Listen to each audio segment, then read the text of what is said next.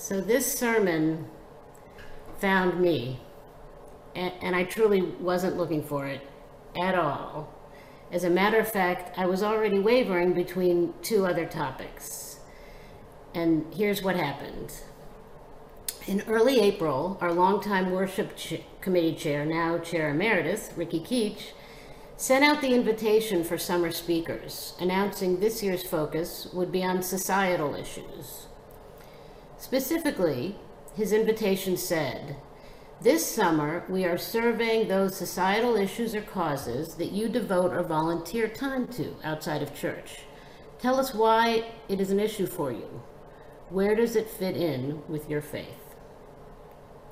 With these prompts, an obvious topic sprang to mind early childhood education. I began thinking about why I believe so strongly in this cause why it matters to me, how it motivates me. I volunteered countless hours to All Ages Read Together, one of UUCL's Share the Plate recipients coming up in September, because I believe in my core that an ounce of prevention is worth way more than a pound of cure. But then in early May, violence broke out once again between Palestine and Israel. And I began to consider a summer sermon about the long-standing Israeli occupation of Palestinian territories and its oppression of the Palestinian people. Having been born and raised in Israel, and subsequently marrying a Palestinian Irish woman, this topic was another one I could really put my heart and soul into. Then, on June 24th, fate intervened. That was the day our beloved friend and UUCL member, Irv Dubinsky, died. And late that afternoon, Reverend Alice, my wife Sandy Shahada, Leslie Solitario, and I gathered at the Embark Center to help plan his memorial service. Some of you may be familiar with the Embark Center. Former UUCL member Andrea McKay founded this innovative organization housed in a beautiful historic building in downtown Leesburg. The Embark Center is redefining education by co-creating a community with youth, supporting them socially, emotionally, and intellectually as they discover their self-determined path and transition into adulthood. And because of Embark's values, I was not at all surprised to discover, upon entering its doors late that Thursday afternoon, that Andrea had offered space in the building for a pop-up bookstore. I met Birch Tree Books founder Leah Fallon in the center's foyer. I learned that Leah believes bookstores are a window into the heart of a community. Here's what Leah has to say. An independent bookshop doesn't just sell books, it unites communities with carefully curated shelves. Local bookshops create a unique experience where readers connect with passionate booksellers and where children are drawn in by a space made just for them. So having a few extra minutes before our meeting was to begin, loving books and wanting to support the local economy, I began browsing around. I picked up a copy of Joel Salatin's Folks, This Ain't Normal, a farmer's advice for happy hens, healthier people, and a better world. Now, Joel is a pioneering Virginia farmer, and his latest book discusses, discusses how removed we are from the simple, sustainable joy that comes with living close to the land and the people we love. Seeing me check out that book, Leah explained that she had asked all the vendors at the Leesburg Farmers Market for their top book recommendations. And Joel's latest was among the titles she curated from that outreach. I thought, how cool is that? The sale was made. I took the book to the cash register while Leah explained that because she was such a small business, she could only afford one copy of each vendor's recommendation. So I was buying the only copy of Joel's book. Then her young daughter, I believe her name is Katie, piped up. That's not true, Mom. We have a bunch of those, pointing to a stack of slim, bright orange paperbacks nearby. Now, there were several reasons why this exchange caught my enthusiastic and undivided attention.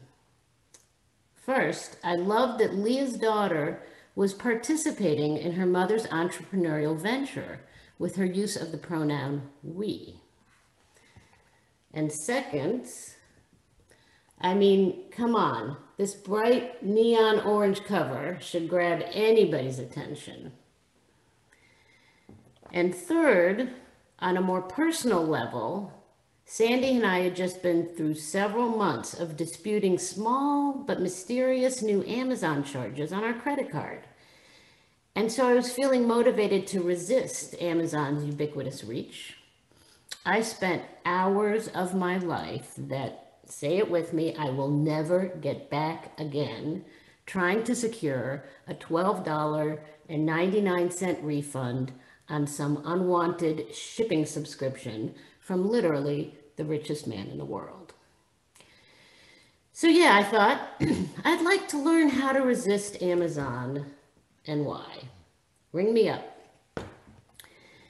A few days later, rather than picking up Joel's advice for happier hens, I cracked open the slim bright orange volume and I began to read and to learn.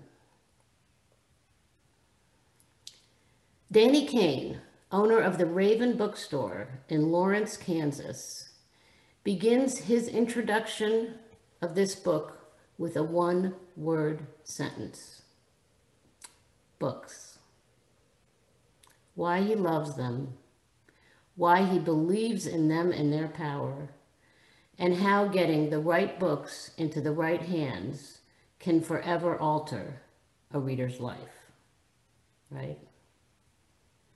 Maybe this is a sermon about all ages read together after all. Danny goes on to say this, and I'm going to quote him at length. There has never been a company as big, powerful, or pervasive as Amazon. Amazon is disruptive to the ability of small businesses to stay afloat.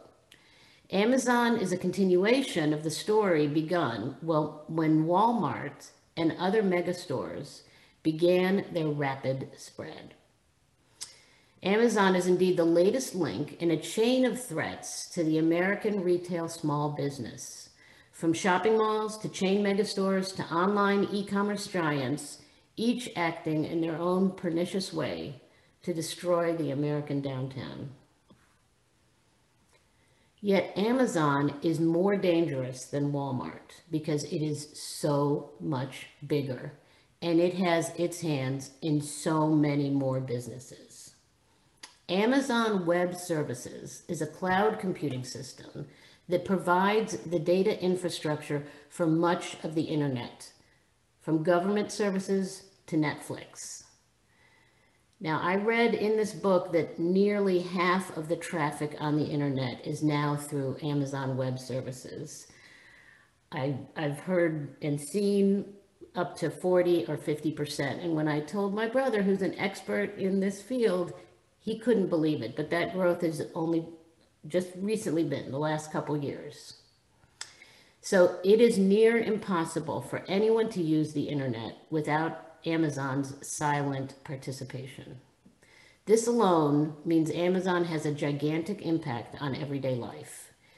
Beyond that, Amazon's massive portfolio of companies and products means Amazon has a hand in every ring doorbell, every Whole Foods grocery purchase, every Audible audiobook, every Goodreads review, every article in the Washington Post, every shoe on Zappos, every stream on Twitch, plus many online advertisements, smart speakers, e-readers, and TV shows. Amazon has even built its own nationwide delivery network. So rather than work with USPS, UPS, or FedEx, Amazon fashioned its own private version from the ground up, and the results are dangerous. When I got to the end of that second paragraph, it hit me like a ton of bricks. This was my sermon. But there was so much to unpack, and in the short time we have this morning, I cannot possibly do the topic justice. I myself am an early stage learner of the mind boggling extent of Amazon's reach and power. But as I was beginning to absorb Danny Caine's searing critique of Amazon that morning, I was already eager to share my newfound knowledge. So I turned to my wife, Sandy, and careful to wait until she herself had absorbed at least a half a cup of coffee. I then read her what I just read you. Her reaction? Huh, I bet you can buy that book on Amazon. Of course, I immediately looked it up. I had paid Leah Fallon the retail price of $12.95, from which I understand the author will receive as much as $2.54. But I could have bought it on Amazon for $3.95, and with Prime membership, I could get it delivered the next day. Which is why more than half of all book sales in the US are through Amazon. Sure, they're happy to sell you a book about why you shouldn't buy anything from them. Ka-ching! They will literally sell you anything, which is why Jeff Bezos initially incorporated the company with the name Cadabra, short for abracadabra, like magic. You can get anything there. But then a lawyer mistakenly thought he said cadaver. So Bezos changed the name first to Relentless and then eventually to Amazon, which is where, to the present day, relentless.com still redirects you. So on July 13th, I committed. Sending Gabby Patterson, our new Office and Facilities Administrator, my topic, the mighty Amazon.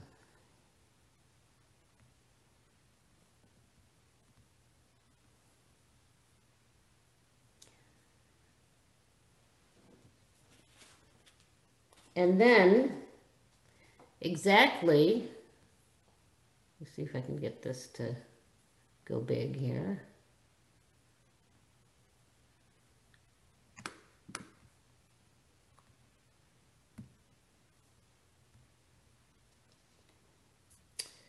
And then exactly one week later, we got to see Bezos fly himself into space. And the accompanying memes seemed like a sign from on high that I'd made the right call to switch topics. That talking about how the richest man in the, on earth gets to launch himself into space on a bright blue Tuesday morning in Texas just for fun seems like a conversation worth having.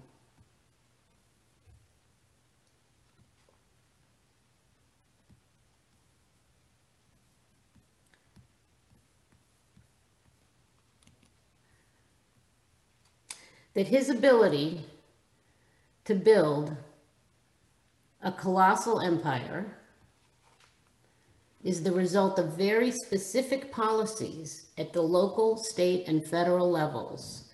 And he often had a hand in crafting those policies to benefit himself and his shareholders.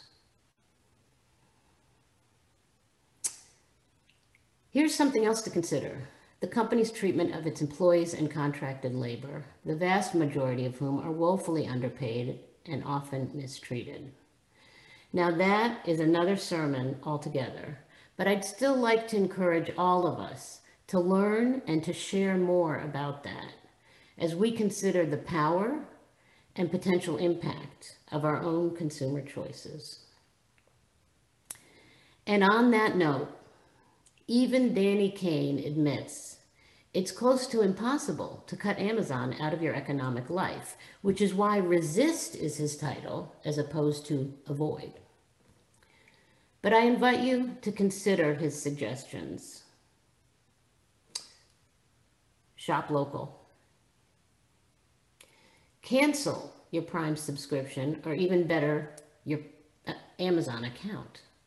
Now, the latter is notoriously difficult to do, but I did just yesterday manage to cancel my Prime subscription. Although, get this, technically, the only option I could find was to pause my membership because presumably I'll be back. Avoid Amazon affiliated brands. I'd mention them here, but time wouldn't allow it. Use indie friendly alternatives and hit me up afterwards. I can send you a list.